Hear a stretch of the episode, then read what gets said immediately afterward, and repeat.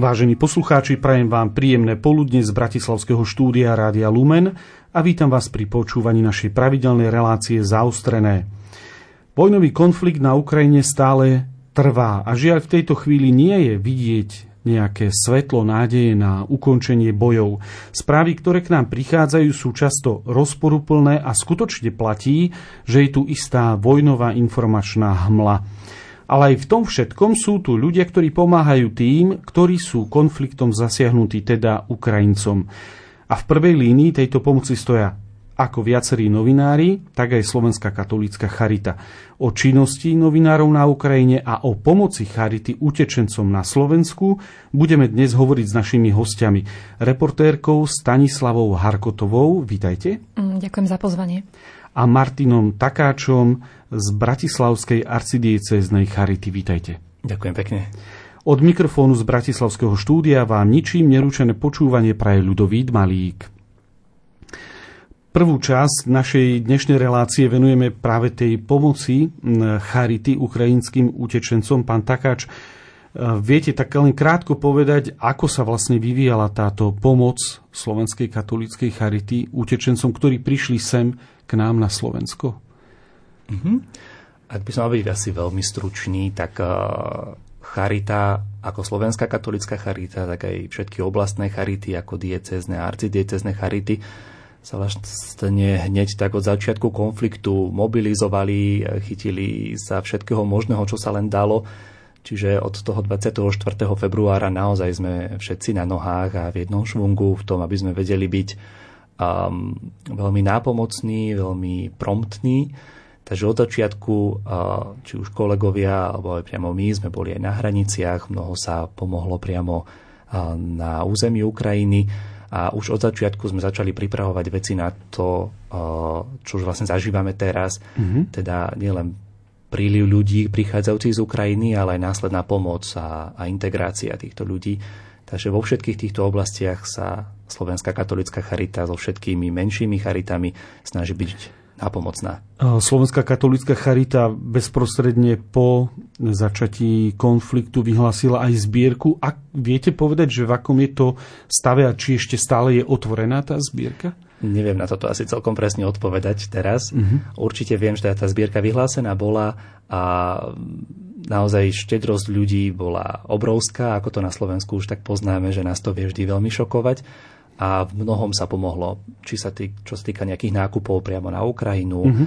a humanitárnych e, vecí a pomôcok, ktoré sa tam odviezli. A rovnako tak aj vlastne v súčasnosti sa stále z tejto zbierky čerpá na tú integráciu a pomoc ľuďom z Ukrajiny teraz. Mm-hmm. Slovenská katolická charita otvorila na Slovensku 25 centier pomoci ukrajinským utečencom. Kde sa vlastne nachádzajú a, a čo všetko v tých centrách môžu tí utečenci nájsť? Mm-hmm. Nachádzajú sa takmer v každom väčšom meste, dokonca teda bližšie k ukrajinským hraniciam je to aj v tých menších mestách. A ľudia prichádzajúci z Ukrajiny tu môžu nájsť e, naozaj povedal by som, že širokú škálu služieb. Od takej mm-hmm. nejakej základnej humanitárnej pomoci, potravinovej, materiálnej, hygienickej, sú to aj služby ako sociálne či právne poradenstvo, psychologická pomoc a podpora, pomoc pri vybavovaní dokladov, pri riešení školskej situácie detí a, a pri rôznych špecifických ťažkostiach zraniteľných skupín a podobne. Čiže tie služby sú naozaj veľmi široké v každom tomto centre. A v Bratislave, kde konkrétne, lebo sme teraz v štúdiu v Bratislave, tak sa spýtam, kde presne sa nachádza toto centrum? Bratislave eh, máme akoby dve takéto centrá podpory. Uh-huh. Jedno je súčasťou eh, asistenčného centra podpory ľudí prichádzajúcich z Ukrajiny na Botovej ulici, ktorý eh, teda zriadil primárne magistrát hlavného mesta a spolu s rôznymi inými pomáhajúcimi organizáciami sa tam teda snažíme byť, byť prospešní a byť užitoční. Uh-huh. A, takže na tomto mieste Bratislavská arcidiecezna charita ako mieste podpory vydáva najmä humanitárnu pomoc, najmä hygienu a nejaké materiálne, materiálne potreby. A ďalšie takéto centrum, oveľa menšie, máme v Petržálke na Jasovskej ulici. A tam teda od začiatku vojny sme sa snažili vydávať najmä tú humanitárnu podporu, čiže potraviny, hygienu, ošatenstvo, nejaké základné potreby do domácnosti a podobne. A postupne sme prechádzali k tomu, že sme sa snažili ľuďom pomôcť asistovať a pomôcť im pri hľadaní si práce, mm-hmm. pri umiestnení detí do škôl a škôlok. A v súčasnosti máme už v pláne rozbehnúť tam jazykové kurzy dvakrát do týždňa a rovnako tak máme nejaké aktivity pre deti a pre, pre mami s deťmi, ktoré vlastne tak nejako aspoň trošku môžu tráviť čas a socializovať sa. A samozrejme nezabúdame ani na seniorov, ktorým takisto nechávame priestor preto, aby, aby mohli prísť do tohto centra, aby tu mohli stráviť čas, mohli sa rozprávať, mohli spolu niečo tvoriť, alebo už podľa toho, aký program pre mhm. nich naši zamestnanci nachystali. A to znamená, že treba sa niekde registrovať, alebo keď, to na, keď nás počúvajú naši poslucháči a poznajú nejakú ukrajinskú rodinu alebo niektorých ukrajinských utečencov, vedia nájsť eh, si adresu takéhoto centra cez internetovú stránku Slovenskej katolíckej charity a stačí tam prísť v otváracích hodinách alebo treba sa nejakým spôsobom zaregistrovať? Hmm. Tak ak hovoríme primárne o ľudí, ktorí prichádzajú hmm. z Ukrajiny, tak no, stačí tam prísť a samozrejme, že potrebné je zaregistrovať sa Čiže dôležité je mať pri sebe doklady, či už je to štatút odidenca alebo mm-hmm. pas.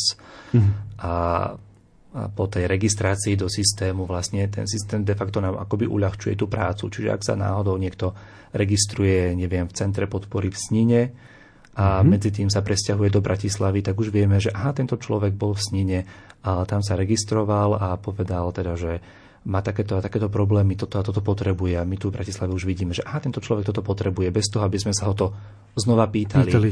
znova nejak možno jatrili rány, ktoré Áno. netreba jatriť a, a vedeli mu podať tú pomocnú ruku. Mhm. To, to, je, to je veľmi uh, dobré, že v podstate máte taký, aký taký prehľad o ľuďoch, ktorým poskytujete pomoc.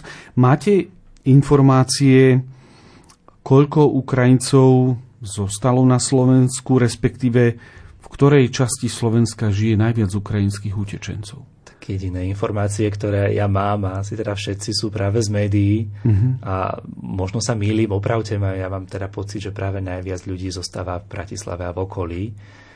A teda to číslo nie je malé, veď to asi teda vidíme aj bežne na uliciach mesta, v MHDčke a, a podobne, že cítime, že je tu nemalá komunita, ktorú mesto musí prijať. Musí nie v zmysle toho, že je to niečo, do čoho sme tlačení, ale mm-hmm. do mhm. čoho, že potrebujeme im vytvoriť podmienky. Či je to ubytovanie, či to je práca, či to je škola, škôlka. Tu sa ukazujú veľké problémy, ktoré akékoľvek neziskové organizácie a pomáhajúce organizácie nevedia zastrešiť. Mm-hmm. A teda aj tu Bratislavu nevieme nafúknuť Doteraz sme tu mali problém s ubytovaním, teraz bude ešte väčší. Doteraz sme mali problém so školami a škôlkami, teraz bude ešte väčší. Takže z toho tak vyplývajú mnohé mm, problémy, ktoré musíme riešiť komplexne a myslím, že na tej štátnej úrovni. Mhm, takže v spolupráci so, so štátnymi inštitúciami.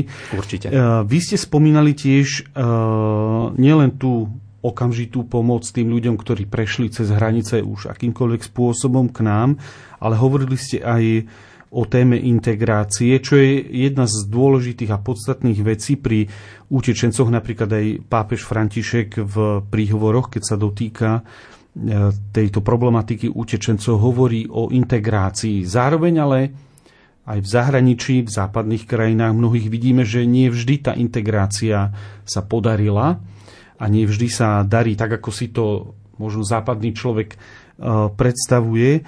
Ehm, má katolická charita nejaký, nejaký taký program ehm, pripravený alebo snaží sa postupne pripravovať, ako ehm, týchto utečencov integrovať do našej spoločnosti, do, do našich komunít, spoločenstiev? Ja myslím, že na Slovensku sa všetci v tejto situácii veľmi veľa učíme. Uh-huh. A máme tu organizácie, ktoré majú skúsenosti s integráciou, Bohu vďaka za nich a myslím, že v súčasnosti sú veľmi nápomocné pre všetkých ostatných nás, či sú to pomáhajúce organizácie, ale aj, aj štátne alebo oblastné orgány alebo samozprávy. A táto situácia, akú teraz zažívame na Slovensku, myslím, že nemá obdobu, nikdy sme nič podobne nezažili. Nezažili sme príval toľkých ľudí, ktorí, ktorí utekajú, ktorí potrebujú pomoc, ktorí potrebujú podporu, nehovoriac o tom, že potrebujú integráciu. Mm. A tento proces je podľa mojej mienky veľmi náročný a vyžaduje si čas, a prípravu, premyslenie, keďže to má byť naozaj komplexné a, a čo najviac začlenujúce do našej spoločnosti, tak v mnohom sa učíme a možno to ide tak ako si pomaly na prvý mm. pohľad, ale ja myslím, že v súčinnosti so všetkými ostatnými organizáciami robíme, čo sa dá. Uh-huh. A v médiách, eh, a nielen na Slovensku, sa začína hovoriť o takej istej únave ľudí z pomoci ukrajinským utečencom. Je to realita, vidíte vy v tej svojej práci, že je tu, panuje tu istá taká únava, ako, ako to vyzerá priamo v teréne? Určite áno. Ja by som povedal nie, že sa začína hovoriť, ale tá únava už je mm-hmm. naozaj na mieste. Vidíme to aj na, na dobrovoľníkoch, ktorí na začiatku úžasne e, sa zachovali a veľkodušne a pomohli, urobili neuveriteľný kus práce a, a naozaj, že Bohu vďaka za, za toto nasadenie. A, a vidíme to teraz, že je to, je to slabšie a je to logické, že ľudia sa skrátka unavili, boli potrebné aj tak, ako si zabezpečiť si samozrejme aj to svoj, ten svoj život. A, čiže ak sa unavili časom, unavili sa dobrovoľníctvom, unavili sa samozrejme aj v tej oblasti podpory, možno aj také tej tolerancie, že mm-hmm. tu v Bratislave sme už, už dávno začali hovoriť o, o takom citlivovaní verejnosti, na práve túto tému prílivu ľudí z Ukrajiny, lebo e, vieme, aké to je náročné. Každý z nás možno vníma isté hejty na sociálnych sieťach alebo kdekoľvek. No, netreba sa toho zlaknúť, treba to vnímať ako fakt, ale na druhej strane to ukazuje aj to, že áno, tá spoločnosť je už unavená a koniec koncov um, zdá sa mi, že, že človek si naozaj vie zvyknúť na všetko Mm-hmm. Čiže ako sme to videli aj v pandémii covidu, ako sme mm-hmm. to mhm. videli v mnohých iných ťažkostiach, ktoré sme spolu nejako prešli, tak naozaj po takom nejakom ťažkom začiatku potom príde ten, tá únava, ten úpadok, to zvyknutie si na to všetko. Takže aj konflikt na Ukrajine, ľudia, ktorí sú tu, to je všetko aj o zvyku, žiaľ. Mm-hmm. A ak teda má niekto nejaké napríklad oblečenie alebo chcel by prispieť e, potravinami, e, ako to môže čo najlepšie urobiť. Lebo na začiatku sme videli, že ľudia vozili všeličo možné a do chvíle, pokiaľ nebolo veľmi jasne povedané alebo zverejnený nejaký zoznam konkrétnych vecí, e, ako dnes vyzerá ten zoznam, alebo ak niekto chce prispieť, aby, aby nepriniesol nejakú zbytočnosť, mm. ako, to, ako to vyzerá a kde, kde by to mohol priviesť, napríklad v Bratislave konkrétne. Mm. Tak začal by som teda to prvou časťou mm-hmm. otázky. A ja by som povedal, že v súčasnosti to, čo je potrebné, je to, čo potrebujeme aj my. Čiže ak chcem niečo darovať, tak si poviem, čo potrebujem teraz, v tomto ročnom období, to, čo potrebujem pre život a jednoducho tie, tie nejaké základné um, potreby. A vychádzam z toho, že stáva sa nám pomerne často, že ľudia nám napríklad teraz prinesú zimné oblečenie. Mm-hmm. No, realita je taká, potrebujem ho teraz, keď je vonku 35 stupňov, nepotrebujem, ani ho neviem niekam dať. A väčšina organizácií nemáme sklady na to, aby sme to oblečenie zobrali a vyťahli vtedy, keď bude potrebné.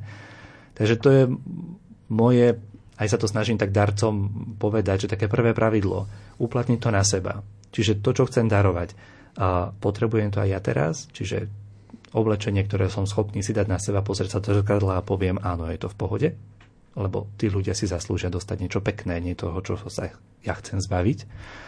Ak je to, sú to potraviny, hygiena, tak naozaj vychádzať z veľmi praktických vecí.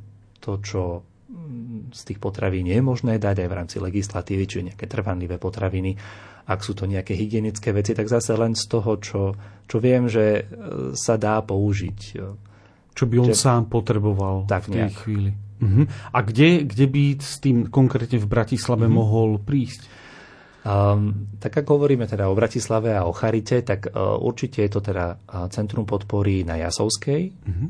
Um, kontakty sú na našej webovej stránke, takže najlepšie je vždy sa dohodnúť buď mailom alebo telefonicky. A rovnako tak aj, aj na Krasinského, kde teraz sídli naša Charita. Takisto je dobré sa dohodnúť.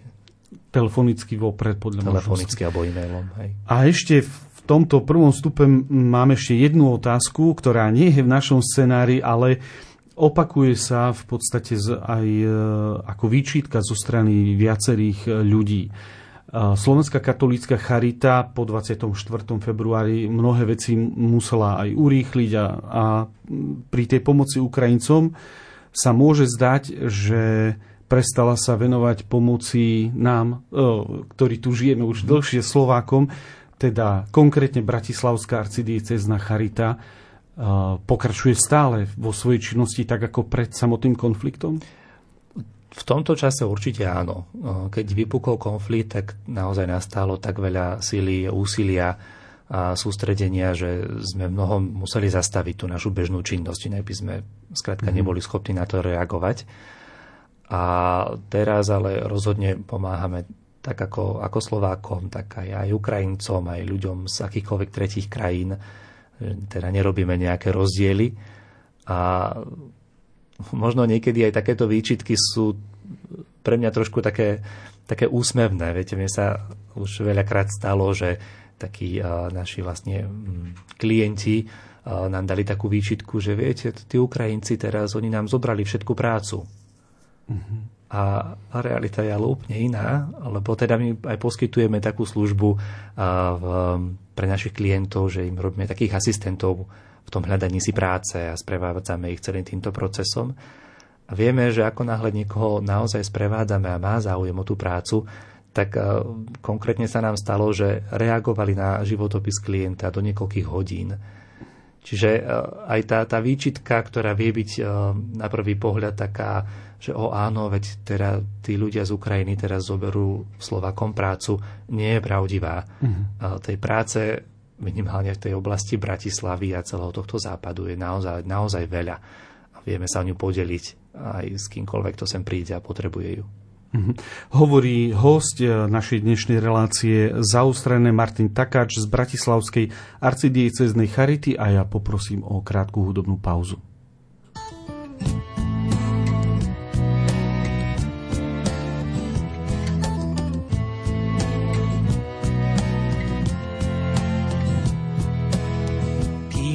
Si ďalší pohár vína. V telke prepneš seriál, čo ťa nudí, ja chcem a musím ti to pripomínať. Vo svete hladom trpia milióny ľudí, kým dosne v ušiach melódia táto. A zmysel práve zaspievaných vied tisíce premenia sa na migrantov, čo musia hľadať pre nich lepší svet. Premýšľaš nad tým, či sa ťa to týka, prečo vyrušujem tvoje svedomie, že tak svet chodí a je to politika, že všetko má byť tak, ako to je. To sú však veci, keď bolia aj slova. Zlo nie je fotka či natočený film. Rastie vždy, keď ho budeš tolerovať. Nemusíš sám byť vyložene zlým. A zlu sa darí, kým sa neotajní. Kým svetlo pravdy nepremôže tmu. A preto nesmieme byť lahostajní, keď zlo v niekom blíži blížnemu.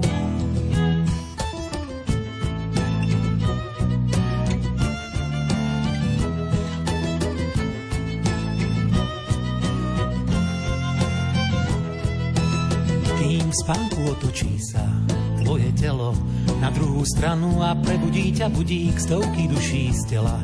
Vyletelo, dotlkli srdcia v prestrelenej hrudi, kým natankuješ v aute plnú nádrž. Rádiu prejdú na veselšiu tému, duchu kričím na vraha, nie zadrž, nesiahni nikdy na život blížnemu.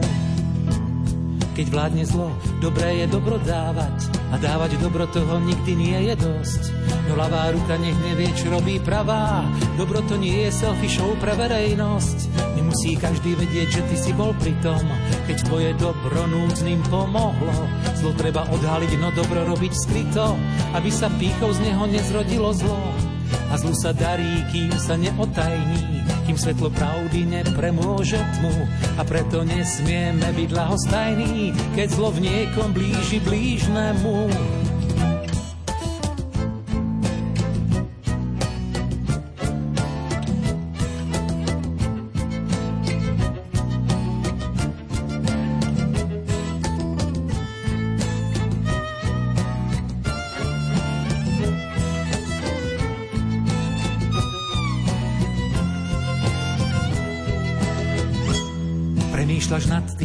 Sa ťa to týka, prečo vyrušujem tvoje svedomie, že tak svet chodí a je to politika, že všetko má byť tak, ako to je.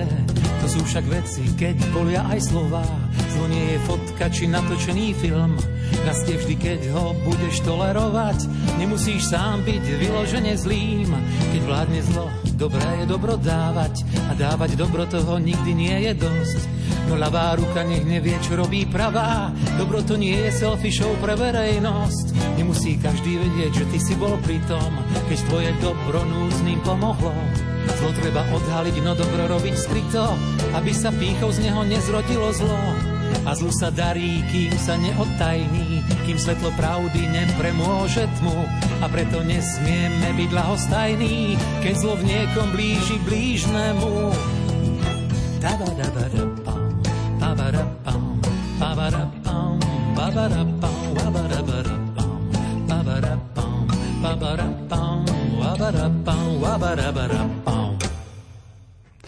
Milí poslucháči, počúvate reláciu zaostrené, v ktorej sme sa v prvej časti rozprávali o pomoci ukrajinským utečencom na Slovensku. V našom štúdiu máme ale aj druhého hostia, respektíve hostku, reportérku Stanislavu Harkotovú, ktorá ako reportérka pokrýva konflikt na Ukrajine už od roku 2015 a ja sa na úvod opýtam, ako ste sa vlastne dostali k tejto e, reporterskej práci a pokrývaniu Ukrajiny. No, e, je to v niečom taký paradox, lebo ja pochádzam z východného Slovenska.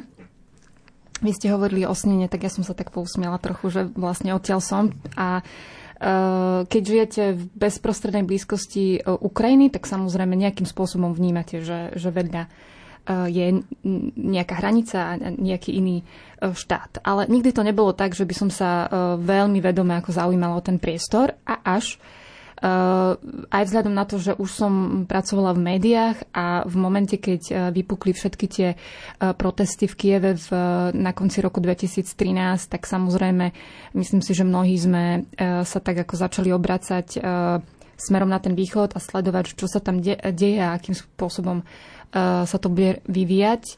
A potom to bola ako taká hm. rýchla kaskáda udalostí, e, Majdan, udalosti februárové, anexia Krymu, tie tzv.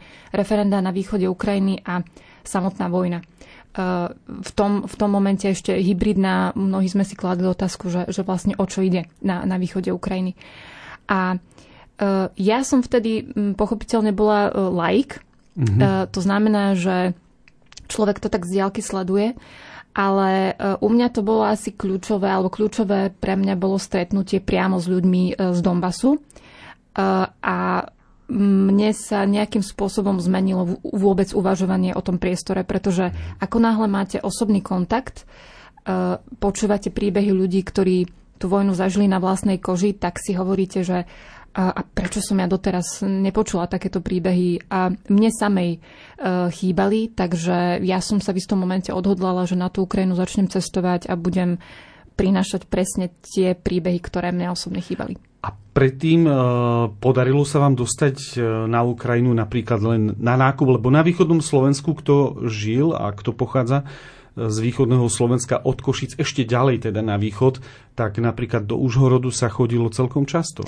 Uh, áno, ja som vlastne ešte ako mladá dievčina na strednej škole, mm-hmm. to mhm. boli také prvé cesty do Užhorodu s rodičmi na kavičku, na výlet, na nejaké nákupy. Takže e, my sme trošku akože východniari, ktorí, ktorí sme z pohraničia, tak ten priestor sme trošku uh, poznali, ale nikdy to nebolo úplné pochopenie tej mm-hmm. krajiny a toho, uh, v akých možno problémoch žije, alebo že čím vôbec žijú Ukrajinci.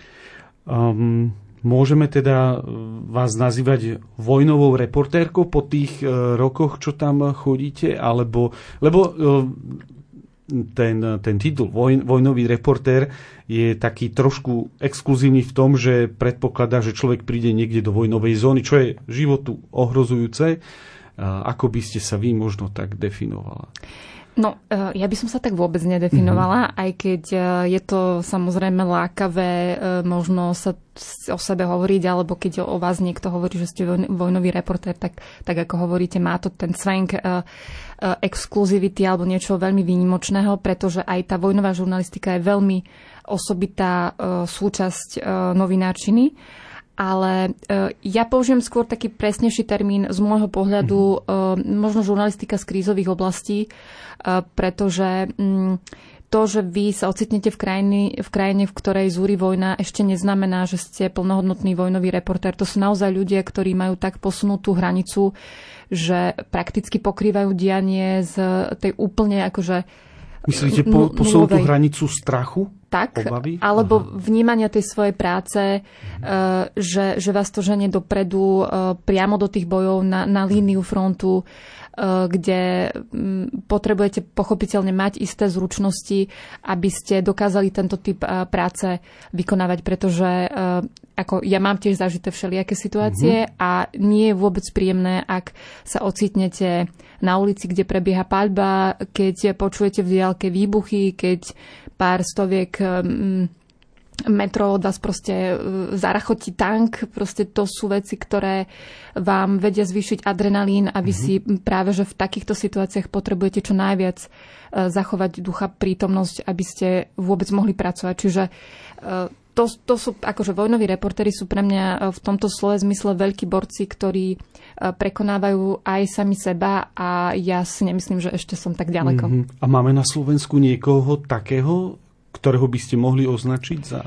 Ja mám kamaráta, uh-huh. vlastne fotografa Juraja Mravca, dokumentaristu, ktorý uh, nakrúcal aj z Donbasu, aj z Iraku. Uh, pracuje teraz na filme o, o Náhornom Karabachu uh-huh. a ja si myslím, že to je proste človek, ktorý asi v našich podmienkach že najviac splňa atribúty nejakého vojnového žurnalistu. Je tam na tej Ukrajine, v, tej, v tých vojnových častiach, alebo aj v iných častiach, je tam e, viac novinárov mužov alebo žien, lebo keď som, keď som si spomenul na rozhovor s prezidentom Zelenským e, na začiatku konfliktu, bol to rozhovor, ktorý dával pre veľké médiá, e, bol tam prítomný šéf-redaktor zahraničnej redakcie Českej televízie a vedľa neho sedeli tri ženy. Tak ako predpokladal som, že tam bude viac mužov sedieť, ale sedeli tam ženy. Ako je to? Je tam viac žien ako novinárok? Alebo... No, moje osobné pozorovanie je asi, že 50 na 50. Že uh-huh. v mhm. tomto slova zmysle uh, ženy novinárky vykonávajú tento typ práce v takom tandeme so svojimi uh, mužskými kolegami. Uh, ja teda som bola v rôznych prostrediach a vidím, že ženy dokážu pracovať uh, presne tým istým spôsobom ako muži. Možno tie témy sú trochu iné, mm-hmm. ale zase um, nemyslím si, že, že teraz ženy novinárky ako nepatria nikdy na front. Pokiaľ tá žena má tie skúsenosti a tie schopnosti robiť túto prácu, tak ako prečo nie. Uh-huh. Vy chodíte, ako sme uviedli, na Ukrajinu od roku 2015. Kde ste e, bola toho spomínaného 24. februára, keď začala tá vojna? Mm, ja trošku sa vrátim uh-huh. v mhm, čase, uh-huh. lebo ja som vlastne už niekedy v januári začala tak ako šípiť aj nejakou možno novinárskou intuíciou, že, že ten vývoj sa nezlepšuje práve naopak. Situácia sa komplikuje a ja som už v januári vycestovala na východ Ukrajiny, aby som teda hľadala otáz- odpoveď na otázku, že či teda naozaj Vladimír Putin zautočí na Ukrajinu a ľudia na východe Ukrajiny už zvyknutí možno aj tou situáciou, v ktorej žijú roky, eh, sa ma tak akože pokúšali upokojiť, že, že aby som sa neobávala, že ide len o nejaké politické hry a a, a že teda tie e, vojska, ktoré Rusi zhromaždili e, k ukrajinskej hranici, e, sú tam len ako výraz nejakého nátlaku. Tak ja som sa potom vrátila domov a povedala som si, že že mi to nestačí toto akože učiť číkanie a trvalo mi presne týž, týždeň a mm-hmm. opäť som sa vrátila teda na Ukrajinu. A to už bolo v stave, keď naozaj uh, sa ten vývoj prudko, prudko uh, eskaloval. A ja som si povedala, že sa opäť teda vrátim na ten východ, aby mi opäť tí ľudia povedali, že ako to teraz vidia. A stalo sa presne to, že, že toho 24. februára skoro ráno, ja som bola vo vlaku mm-hmm. nočnom, Eh, na trase z Kieva do Kramatorska, to je vlastne mesto na východe uh, Ukrajiny, kde aj dnes máme možnosť sledovať, že sa k nemu veľmi prudko ako približujú eh, boje. A uh, bolo to krátko pred 5 ráno kievského času, zavolal mi kolega, uh, ja som ešte taká polorozpa- zaspatá, len počula v telefóne, že, že Rusi bombardujú Kiev, Mariupol, Charkov, vymenoval x miest. Mm-hmm. A napriek tomu, že si človek v istom momente pripúšťa, že sa to môže stať, vy tomu nechcete veriť. A e, v tom vlaku asi myslím, že som nebola prvá, ktorá sa zobudil, zobudila na, na takýto telefonát, lebo ja som potom vlastne počula, ako celému tomu vagónu v tých mhm. kúpečkách drnčia telefóny, E, zobudila som človeka vedľa mňa, ktorý spal, o ničom nevedel a už, už jednoducho sme, sme boli v tej udalosti a, a vraveli sme si, že, že kto vie teda, ako sa to bude vyvíjať a ako to skončí celé. V médiách e, zaznievajú rôzne informácie, šíria sa rôzne narratívy o, o vojne na Ukrajine, ale taký váš e, osobný pohľad, lebo je veľmi ťažké pochopiť, o čo vlastne tam ide. O zdroje, o územie, o vplyv politický a ako to vy vidíte po, po tých vašich skúsenostiach? No, to by sme asi potrebovali samostatnú reláciu, mm-hmm. aby sme sa vlastne uh, mohli rozprávať o, o tých príčinách, ale veľmi v skratke, uh, ja z, z toho, čo mám vlastne ako uh, čo, ako, ako poznám jednak dejiny uh, Ukrajiny, jednak Rúska a potom aj tie moderné, uh, moderné dejiny, tak uh, ja tam vidím um, zámer uh, mať vplyv proste na tú mm-hmm. Ukrajinu zo strany uh, Ruskej federácie. Je to dlhodobý záujem, uh, ktorý ani po rozpade zväzu, Sovietskeho zväzu teda vidíme, že, že tie ruské politické elity sa toho nevzdávajú a s príchodom Vladimíra Putina, ktorý možno ešte na začiatku milénia sa javil ako človek, ktorý bude mať záujem modernizovať to Rusko a posúvať ho uh, vpred, E, tak e, Rusi po tom, čo vlastne v 2004 vypukla na Ukrajine oranžová revolúcia, tak začali používať tie termíny tých farebných revolúcií, že to je nejaké ich ohrozenie mm-hmm. a že toto si tu ako nenecháme e, pôsobiť v našom priestore. Možno aj z ohľadu na to, aby jedného dňa Rusi ako sa v nich nezobudili nejaké túžby po väčšom demokratizačnom procese v ich vlastnej krajine. Mm-hmm. A ten vývoj potom postupne smeroval k tomu, že Ukrajina sa politicky, ekonomicky e, vzdialovala, aj keď možno niekomu to tak nepripadá, pretože Viktor Janukovič, e, bývalý prezident e, ukrajinský, bol významne proruský človek, ale v zásade o ňom by sa dalo povedať, že hral na dve strany a keď sa vlastne dostaneme do toho 2013 roku, keď vlastne začala revolúcia dôstojnosti, tak to bolo práve kvôli tomu, že Ukrajina e, vyjednávala dlho o, o tom, že sa podpíš, pod, podpíše asociačná dohoda s Európskou úniou a Viktor Janukovič po návšteve Moskvy zrazu zmenil kurz. Mm-hmm. A to si vlastne Ukrajinci nenechali ako e, v češtine sa povie líbit, tak hľadám mm-hmm. teraz uh, taký termín uh, na, na, uh, na slovenskej reáli. Proste tá krajina vybuchla v tom slova zmysle, že si povedali už nebudeme tolerovať to, aby niekto ovplyvňoval to, kam my chceme patriť. A tak toto v zásade celé začalo. Uh, anexia Krymu a tie referenda na východe Ukrajiny, ktoré v konečnom dôsledku priniesli ozbrojený konflikt, pretože um, jednoducho, keď vám začnú cudzí ľudia obsadzovať mestské, policajné, neviem aké úrady mm-hmm. vo vašej vlastnej krajine, tak e, pochopiteľne zložky toho štátu sa snažia niečo urobiť a zabraňovať to, tej eskalácii, ale teda máme možnosť vidieť, že s podporou ruských zbraní a e, logistikou a ja neviem, inštruktormi a, a, a, a samozrejme nakoniec aj so zapojením e, príslušníkov ozbrojených síl Ruskej federácie došlo k tomu, že tá vojna sa premenila do niečoho, čo 2000, teda v roku 2022 vidíme, um, mm-hmm. že, že čo bol asi jasný smer tej Ruskej federácie, to je proste plná kontrola Ukrajiny, mm. ktorú on, oni považujú stále za nejakú svoju akože sféru vplyvu. vplyvu. No, ťažko sa o tom hovorí, pretože v 21. storočí sa tá sféra vplyvu dá vybudovať aj úplne inak ako zbraniami. Mm, presne tak. Ale posuňme sa ďalej. Novinári patria medzi kľúčových ľudí v takýchto, nielen v tomto, ale vo všetkých konfliktoch, pretože na, na ich pleciach stojí objektívne informovanie o vojne. Ale moja otázka je, dá sa vôbec objektívne informovať o umieraní ľudí, ako na jednej, tak aj na druhej strane, lebo umierajú na oboch stranách. Ne, nevkladá do toho novinár aj e, oveľa viac svojich osobných emócií? E, ja si myslím, že to je e, otázka aj praxe. Mm-hmm. Vy, pokiaľ máte tie nástroje, ktorými viete opisovať konkrétne príbehy ľudí, tak, tak viete, ako pristupovať k tým príbehom. Eh, ja som napríklad písala, keď, lebo samozrejme niekto môže vyčítať, že ste na Ukrajine a prečo píšete o tých Ukrajincoch, veď to je logické, že keď ste na Ukrajine, tak o nich píšete. Ale moja napríklad skúsenosť z terénu je taká, že ja som sprevádzala ist, istý čas uh, expertnú skupinu vlastne našich súdnych znalcov a uh, kriminalistických technikov, ktorým Ukrajinci ktorí jednak Ukrajino, Ukrajincom pomáhali s e, vyšetrovaním vojnových zločinov, alebo skrátka asistovali pri tom odobere um, pri, pri zbieraní stôp, tak toto nazvem.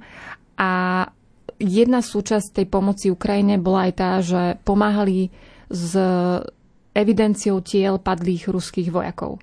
Mm. A ja som ako nemala pocit, že teraz neviem, ako, ako mám ináč písať o tej téme, než tak, že ukázať, že to sú tiež obete vojny, sú to proste muži, určite niečí synovia, otcovia, ktorých môže na, na, v Rusku teda niekto hľadať, ale vzhľadom na to, že si ich vlastne Ruská federácia nechce vyzdvihnúť, mm-hmm.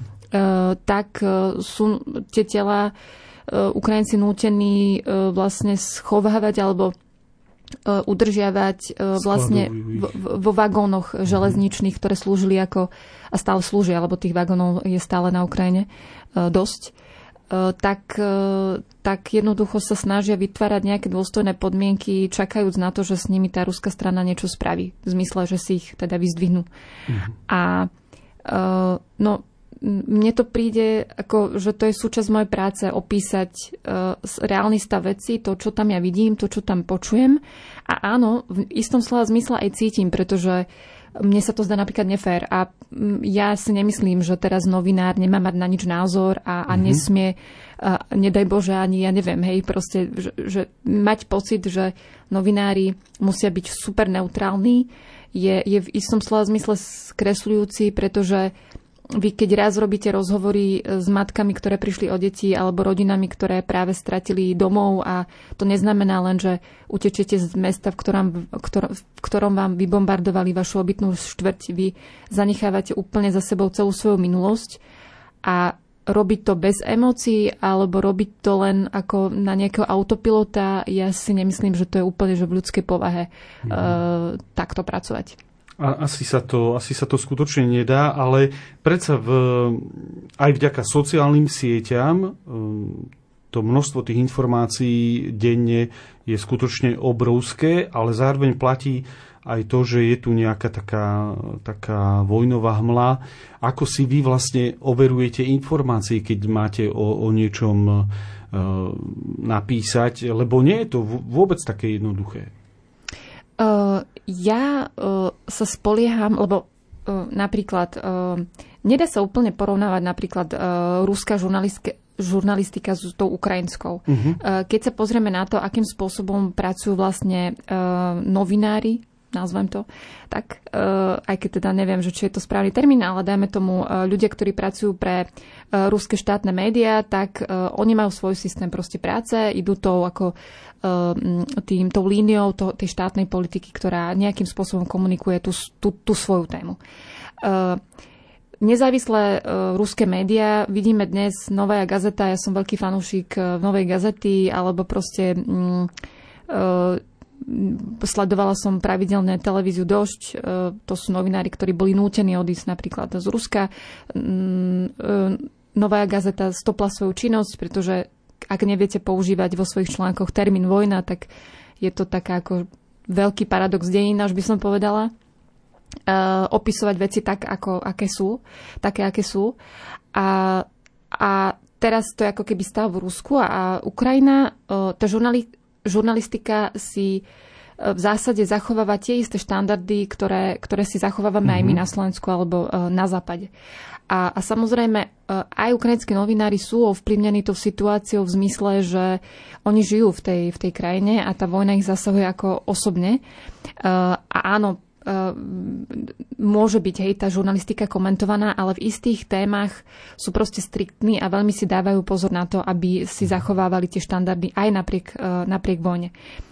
Ja sledujem napríklad ukrajinské médiá, že keď ste sa ma pýtali na to, že ako overovať ano. a tak ďalej, E, tak na jednej strane je dôležité pochopiteľne tú svoju tému dobre poznať, pretože ak ju dobre poznáte, tak sa nenecháte nachytať na nejakých ano. nuancách, ktoré sa môžu niekde akože vzjaviť. Druhá vec je sledovať prácu e, svojich kolegov, pretože oni najlepšie vedia. Oni sú proste, majú najlepšie zdroje, majú zdroje v rôznych bezpečnostných štruktúr, sú na mieste. E, a pokiaľ poznáte tých novinárov, aj osobne niektorých, pokiaľ tie novin, novinárske tie denníky sledujete roky, viete, ako vyzerá štandard ich práce, tak, e, tak ja si hovorím, že, že áno, viem, čo, čo asi stálo za tými ich článkami a že tie, tie, tie, tie informácie sú overené. E, vidíme to napríklad na príklade, nechcem dlho teda hovoriť, mm-hmm. ale uh, keď ombudsmanka Denisová sa teda prišlo na to, že, že niektoré tie ako E, prípady znásilnených detí a proste ako pracovala s tou témou, ja to tak nazvem, že na vlastnú pesť, zveličovala a tak ďalej. Vytkli jej to tí Ukrajinci, úrady ano. a proste ukázalo sa, že aj prokurátora, aj policia a tak ďalej od nej žiadali proste konkrétne dôkazy, dokumenty. A dnes napríklad, ja som ráno predtým, než som prišla do štúdia, mm-hmm. čítala na Ukrajinskej pravde pekný článok o tom, kde oni vysvetľujú, že ako teda ombudsmanka mohla zlyhať. Mm-hmm. To znamená, že, že vy vidíte naozaj to, že na jednej strane áno, môžu sa objaviť informácie, ktoré uh, nie sú overené, pretože overovať informácie, žiaľ mi, takto ja ešte trochu odbočím, mm-hmm. my žijeme v čase, keď uh, tých informácií je strašne veľa. A, no, a novinári sú takí, že, že veľmi rýchlo to proste, akože tá, tá práca je v istom slova zmysle pásová výroba, že že, že veľmi rýchlo v odzvukách vyrábate tie správy a to overovanie trošku dobieha. To znamená, že aj tento príklad, mhm. prípad vlastne ukázal, že na jednej strane informácia, s ktorou sa možno pracuje opatrne a, a po istom čase sa nakoniec aj tak ukáže, že či to bolo uh, overené, neoverené, vlastne akú mhm. kvalitu tam mala tá, tá prvotná informácia mala. No, ten, ten prípad tej ukrajinskej ombudsmanky bol, bol aj vážny prípad, ale je, je to zaujímavé, že sa s tým dokázali celkom otvorene uh, vyrovnať a diskutovať aj v našich médiách uh, prebehli články, ktoré opisovali ten jej prípad. Nemáte ako novinárka pokušenie ísť aj medzi ruských vojakov, opýtať sa ich, ako to oni vidia. Ja viem, že to je viac menej taká hypotetická otázka, mm-hmm. ale keby bola taká možnosť... E, no keby bola možnosť pracovať uh, nezávislo mm-hmm. uh, na tej ukrajinskej, na tej, na tej ruskej strane a hovoriť povedzme s ruskými vojakmi uh, o tom, z akých dôvodov sú tam, alebo uh, ako vyzerá mm-hmm. život na, na fronte takej ruskej armády, tak jasné, to by bola proste veľká novinárska výzva, kariérna, by som mm-hmm. až povedala. Uh, žiaľ, nefunguje to tak v tom teréne, mm-hmm. že by ste si povedzme prebiehali z jednej strany frontu na druhú.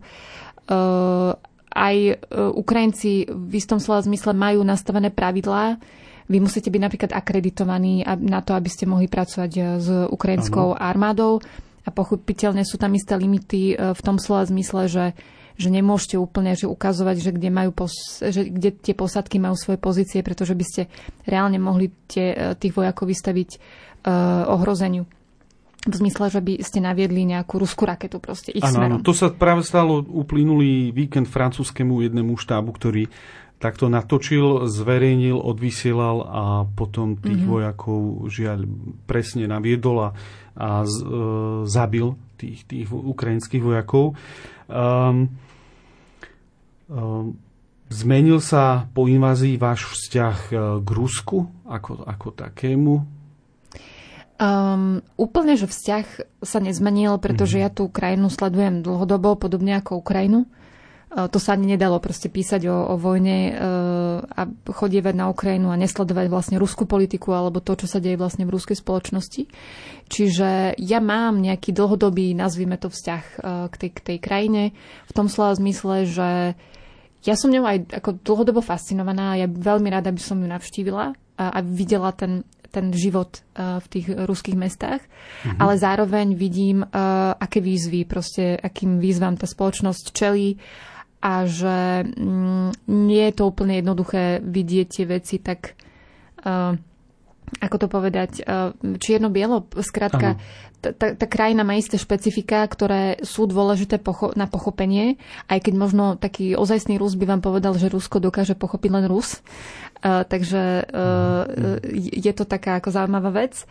Ale teda uh, môj vzťah sa nezmenil v tom slova zmysle, že ja viem, že do akej miery je napríklad komplikovaná situácia ruskej opozície, do akej miery je tá spoločnosť apatická a do akej miery, uh, áno, veľká, veľká časť Rusov podporuje Vladimira Putina v tom, čo robí, takže uh, možno na začiatku, keď uh, sa celá tá invázia spustila, ste si povedali, že vás, sa vo vás nahrnuli, nahrnuli všetky tie emócie, takže ste to vnímali aj tak emotívnejšie. Áno ale postupne každá emocia proste opadne a vy sa v zásade vrátite k tomu, k tomu svojmu.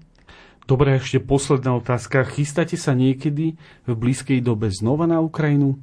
Uh, áno, chcela by som sa vrátiť eh, koncom júla a chcela by som ísť na východ Ukrajiny. Uh, hovorí uh, dnešná hostka, reportérka Stanislava Harkotová. Ďakujem veľmi pekne za účasť v štúdiu. A ja ďakujem za pozvanie. Pekný deň. Takisto ďakujem za účasť aj e, Martinovi Takačovi z Bratislavskej arcidieceznej Charity. Ďakujem aj ja. Technicky na relácii spolupracoval Matúš Brila, hudbu vybrala Diana Rauchová a od mikrofónu z Bratislavského štúdia vás pozdravuje Ľudovít Malík.